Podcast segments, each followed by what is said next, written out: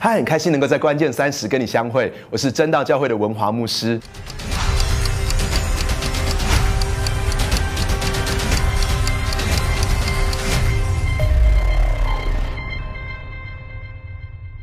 今天我要跟你分享，是我们生命当中其实常常会遇到弯道，会遇到逆境，会遇到低谷。那么在我们生命中的弯道、在逆境、在低谷的时候，怎么样子能够得胜呢？我们生命当中不会总是能够直线加速，有些时候会遇到一个危险的弯道。我们生命当中不会总是在开心的高峰，有些时候会遇到沮丧的低谷。我们生命当中不会总是在成功跟得胜的顺境，有些时候会遇到困难跟挑战的逆境。在这个当中，有一些特质能够帮助我们在当中能够得胜。今天我想要特别谈到关于谦卑跟谦逊，特别是最近当我的小女儿在两岁生日的时候呢，我就在想我怎么样子能够为她来祝福，我可以怎么样为她来祷告的时候呢，我突然想起一个很久很久以前读过的课文，在国中的时候我们都读过麦克阿瑟为此祈祷文。你知道麦克阿瑟将军是第二次世界大战的时候在亚洲的战区很重要的一个领导者，很重要的一个将军。那么当我仔细读这个，我再次把麦帅为此祈祷文找出来我来读的时候呢，我就发现一件事情，是我没有办法做出像他这么样有深度的祷告。当时国中生在背这个课文的时候并没有很清楚的感觉，可是现在我才发现，哇，这是一个多么了不起的祝福。因为麦克阿瑟将军这么说，他说，主啊，请陶冶我的儿子，使他成为一个坚强的人，能够知道自己什么时候是软弱的，使他成为一个勇敢的人，能够在畏惧的时候认清自己，谋求补救，使他在诚实的失败当中能够自豪而不屈，在获得成功之际能够谦逊而温和。请陶冶我的儿子，使他不要以愿望代替实际的作为，使他能够认识主，而且晓得自知乃是知识的基石。我祈求你不要引导他走上安逸舒适的道路，而要让他遭受困难与挑战的磨练和测力，使他借此学习在风暴中挺立起来，让他借此学习对失败的人加以同情。请陶冶我的儿子，使他的心地纯洁，目标高超，在企图驾驭别人之前能够先驾驭自己，对未来善加筹划，但永不忘记过去。在他把以上诸点都做到之后，还请赐给他充分的幽默感，使他可以永远保持严肃的态度，但绝不自视非凡，过于拘执。请赐给他谦逊，使他可以永远记住真实伟大的朴实无华，真实智慧的虚怀若谷和真实力量的温和运介。然后作为他父亲的我，才能够低头说，我已不虚此生。你知道，当我发现麦克阿瑟祈祷文他是这样讲，我发现一件事情，我可以为我的孩子祷告说，他是真正勇敢、真正坚强的人。真正的勇敢不是没有畏惧，真正的坚强不是没有软弱。我可以为他祷告说，在他能够经历到风暴，在这个风暴当中能够挺立起来，以至于他对失败的人能够有同情心。我能够为他祷告，他能够去领导别人之前，他要先学会领导自己。我要为他祷告，他不只认识神，也真正的认识他自己，让他生命当中有谦卑，而且有幽默感。这样子我就能够说，我已经不虚此生。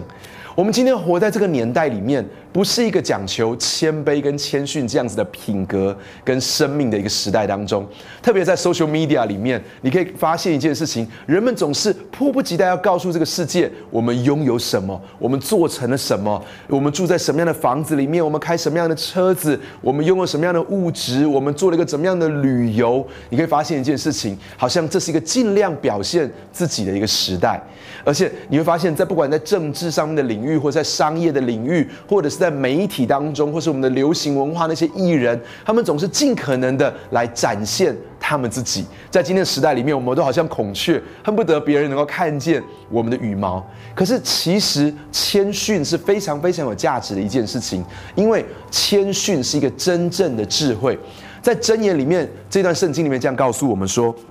骄傲来，羞耻也来，但谦逊人却是有智慧的。我们要说，谦逊人是拥有真正的智慧的。在另外一段箴言的圣经里面这样告诉我们，他说，好气的人挑起争端，暴怒的人多多犯罪，人的高傲必使他卑下，心里谦逊的人必得尊荣。所以圣经里面告诉我们说，谦逊的人是有真正的智慧的，而且谦逊的人是必定会得到尊荣的。我想起箴言里面有另外一段圣经这样告诉我们说，敬畏耶和华，心存谦卑，就会得到富有、尊荣跟生命为赏赐。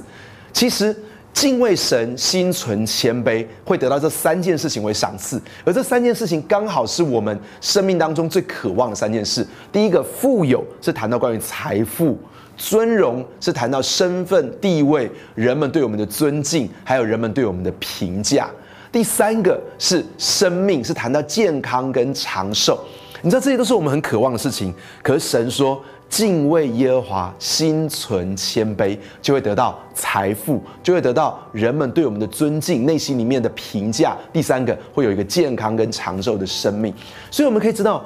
这个谦卑是非常非常有价值的一件事情。我想起哦，最聪明的人，最被认为最聪明的人之一呢，可能是爱因斯坦了。爱因斯坦说，真正的天才会承认自己一无所知。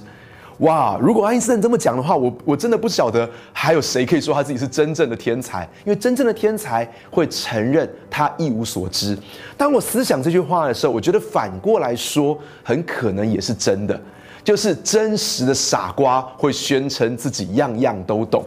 在我们身旁有一些人可能就认为他自己什么都懂，他什么都知道。可是如果从爱因斯坦的观点来说，这并不是聪明的人，这并不是真正的智慧。真正的智慧是承认自己有很多很多的不懂。我想起了保罗在哥林多前书里面这么讲，我去到那里没有用高言大智来跟你们讲神的奥秘，我我不知道别的，只知道耶稣基督钉十字架。我感觉到我又软弱又惧怕又战惊，所以我我去不是用智慧跟委婉的言语，乃是要用圣灵跟大能的明证，让你们能够认识神。你知道犹太人是非常重视教育的民族哦，好像我们华人一样，犹太人是这个世界上最重视教育的民族了。而保罗是在犹太人当中非常有名的一个学者，保罗是一个法学教授，而且呢，他在当时最有名的教授叫加马列的门下受教。你我们从保罗所写的书卷里面可以发现一件事情，保罗深深知道希腊的哲学，保罗也通好几种不同的语言，所以保罗这样知名的学者，如果他说嘿、hey, 我不是用高言大智跟你们讲神的奥秘，我不知道别的，我只知道耶稣基督钉十字架，我不是用智慧跟委婉的言语，或者是新译本说，我不是要用智慧的言语来说服你们。如果保罗说我不是用智慧的言语，我不知道别的，只知道耶稣钉十字架，我不是用高言大智，我不晓得谁还可以说嘿、hey,我真的是很懂，我真的是有很有智慧，很有聪明。你知道保罗在提摩太前书另外一段经文里面这样讲，他说基督耶稣降世为要拯救罪人，这话是可信的，是十分可佩服的，我在罪人中是个罪魁。你知道 New Living Translation 里面用这个经文里面讲，他说 I am the worst of them all。 保罗这么讲啊，保罗说我是他们当中最糟糕最糟糕的罪人了， I am the worst of them all。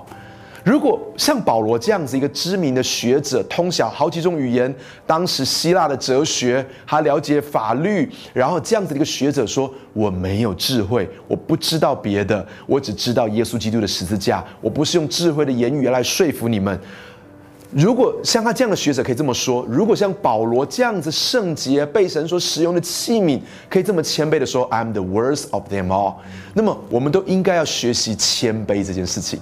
那我们就要问一个问题，说谦卑的意义是什么呢？很多时候我们会以为谦卑就是啊，我不行了，我做不到，我不可以的。很多时候好像我们我们喜欢在那边推来推去啊，你来了，你来，你来了，你来。我们以为这个东西叫做谦卑。其实谦卑真正的意义，我好喜欢有个人这么说，谦卑真正的意义就是放手让神来做，放手让神来做，这就是谦卑。很多人说，哎，为什么这个叫谦卑呢？因为我们生命当中很多时候我们太骄傲了，所以我们把所有的事情都揽在我们的身上来做。你知道我们基督徒很大的一个问题，不是我们把太多的事情交托给神，常常是我们把太多的事情揽在我们的身上。我们没有办法交托，却把好多的重担、压力、烦恼揽在我们身上的原因，是因为我们太骄傲了。我们太骄傲了，所以我们认为这些事情我们可以做，我们做得到，所以我们就把它揽在身上。我们甚至觉得，哎，我必须要有抓住主控权啊，我必须要紧紧的来掌握这些事情，我必须要抓住主导权。我如果这样子放掉掌控权，放掉主导权，这是一个很丢脸的事情。甚至很多时候，我觉得如果我放掉了主控权，我放掉了主导权，那么神好像就不会成就那件事情，仿佛神没有智慧，神没有远见，神没有能力去做成这些事情。我们好像在对神说：“嘿，神，你知道吗？我比你更懂，我比你更有能力，我比你更知道怎么把这个事情做好。”所以，我们紧紧的把这个事情抓在我们的手中。而当我们抓在我们手中的时候，就产生一个问题，就是我们会觉得好累、好疲惫。因此，很多时候在夜里面我们失眠，有些时候我们觉得又无助、又沮丧、又难过、又低潮，好多负面的情绪进到我们当中。而这一切的根源，只是因为我们太骄傲了，我们把所有的主控权、主导权抓在我们的手上，我们不愿意放手给神来做。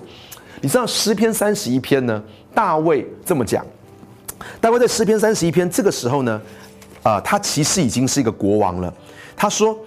在这这个时候呢，他说：“耶和华，我投靠你，求你使我永不羞愧，凭你的公义搭救我，求你侧耳听。”快快的救我，做我坚固的磐石，拯救我的保障，因为你是我的岩石，我的山寨，所以求你为你名的缘故引导我，指点我，求你救我脱离人为我暗设的网罗，因为你是我的保障，我将我的灵魂交在你的手中，耶和华诚实的神啊，你救赎了我。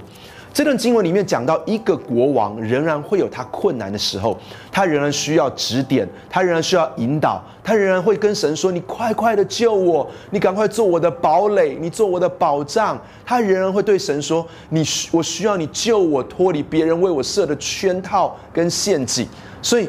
但是大卫在这个地方，他没有抓住他身为一个国王有的身份、地位、权力跟资源，他却对神说了这句非常关键的话。他说：“神啊，我把灵魂交在你的手中。”大卫在对神说：“神啊，我把主导权、掌控权交在你的手中。我并没有因为我是一个国王，我拥有很多的资源。”我我没有因为我是一个将军，我曾经打胜很多的战争，我很骄傲的认为这些事情我可以做得到。他没有骄傲的把这些东西抓在他的手中，相反的一件事情是，他把它放在神的手中。他说：“神，我交在你的手中。”不要忘记，耶稣基督在路加福音里面，他在十字架上的时候，他也说：“神啊，父神啊，我把灵魂交在你的手中。”在使徒行传，司提反在被逼迫到极致的时候，他也说：“主啊，我把灵魂交在你的手中，请你接收我的灵魂。”亲爱的朋友，这些人不管是君王大卫，或者是耶稣基督，或者是司提反，他们都是选择把生命的主导权，把生命的未来，把他自己的灵魂，把他的全人都完全的交在神的手中。你知道，有些时候我们真的要承认一件事情，有太多事情是我们没有办法掌握的。有些时候关系是我们没有办法掌握的，有些时候身体的健康、寿命，甚至某一件工作能不能成功，这些事情都完全不是我们能够掌控的。有一个人在生了重病，然后他他生命快要死的尽头的时候，他就这样对神做个祷告，他说：“主，我不在乎我是活着还是死的，因为我活着的时候是你与我同在。如果我死了，是我与你同在；活着是神与我同在。如果我死了，是我与神同在。”你知道，亲爱的朋友，今天我们的生命当中真的很需要知道一件事情：很多时候在关系上我们没有办法掌控，很多时候在工作上面我们没有办法掌控。这并不是说我们不尽力，我们仍然应该要尽我们一切的努力，用我们一切的智慧，我们仍然要靠着神努力去做。可是很多时候，我们必须要把这个主导权放手交给神。我们承认我们自己没有办法，所以我们做一个像大卫一样的选择，说：“神，我交在你的手中。”南非的牧师穆安德烈，他带来一个南非的一个大复兴，他很重视内在的生命。他曾经这么说：“他说，谦卑就是内心里面完美的宁静。当人们没有赞美我的时候，我的心里面能够安息。”当我被批评的时候，当我被误解、我被论断的时候，我的心里面也能够安息。我真的觉得这个好重要，因为很多时候我们在 Facebook 上、在 Instagram 上面，别人没有按赞、没有按 like， 我们的心就会觉得很焦虑，或者是有些时候人们说了一些批评我们的话，我们内心里面就会非常的痛苦。可是真正的谦卑就是我把这一切放手交给神，以至于我的内心里面有一个完美的宁静。他说，谦卑就是我能够有一个蒙福的家，我能够走进房间里面，关上门，在内室里面屈膝跪在神的面前，然后感觉到神四周虽然是很多很多的问题，可是我却感觉到我置身在宁静的深海里面。我们都非常非常需要有这样一个深刻的宁静在我们的生命当中。所以今天我们如果我们做个选择，我们可以来到神的面前说，主，希望我的人生当中是照你的意思，不是照我的意思。如果今天我们能够来到神的面前说，主，我愿意放手交给你来做。彼得前书里面有另外一段话这样讲说，我们要服在神大能的手下，到了时候主必叫我们高升。我们要把一切的忧虑卸给神，因为他顾念我们。你知道这个经文里面告诉我们一件事情，如果我们够谦卑，如果我们放下我们一切的骄傲，我们把一切交在神的手中，我们服在神大能的手下，我们服在神的时间表下面，到了时候神就会让我们高升，我们一切的忧虑就可以完全的被卸下来。所以亲爱的朋友，今天做一个谦卑的人，这选这代表一件事情，就是放手交给神来做。穆安德利也曾经这么说过一件事情，他说，如果我们心中的骄傲没有死去，就没有任何属天的事物能够在我们的心里面活着。所以如果我们里面要从属天的平安跟喜乐，我们里面要属天的梦想跟意向，或许重要一件事情是我们必须要先向着我们的骄傲死去。我们一起低头来祷告。亲爱的天父，我们何等的感谢你，我相信今天在观看这个影片的人当中，有一些让我们烦恼的事情，这个重担压力挂在我们心头已经有很长一段时间了，可能是工作上一个一直突破不了的点，可能是工作上的一个挫败，可能是关系上的一个挫折。我们觉得我们在这个关系上，在这个爱情，在这个友情里面，我们已经尽了一切的努力，可是就是没有办法好转，没有办法修复，没有办法改变。但是主，今天我们放下一切的骄傲，主啊，我们已经尽了一切我们可以做的了，但是主，我们现在放下我们一切的骄傲，我们选择放手让你来做，我们把一切交在你的手中，我们把我们的感情，把我们的未来，把我们的梦想放手交在你的手中。我们相信你会成就超过我们能够想象的。当我们选择服在你大能的手下，我们选择服在你的时间表下的时候，你会让我们高升，你会除去我们内心里面前的忧虑跟重担。我特别领受到我们当中有人在感情上面，你一直试着想要挽回，你一直想要试着去挽回这一段感情，但是我觉得神说放手交给他来做。我们当中有一个人为了某一个专案或是某一个交易已经努力了超过半年以上的时间，但是主说放手交给他来做，把这个事情在祷告当中带到神的面前来。我相信神你必顾念我们，与我们同在，使我们成为一个谦卑的人，我们心里面柔和谦卑，主啊，就像你的样式一样。奉耶稣基督的名祷告，阿们。愿上帝祝福你，让我们一起过一个谦卑而且内心里面有深深平安的人生。很开心你收看关键三十，我是廖文华牧师，期待下一次的相会，也不要忘记订阅关键三十哦。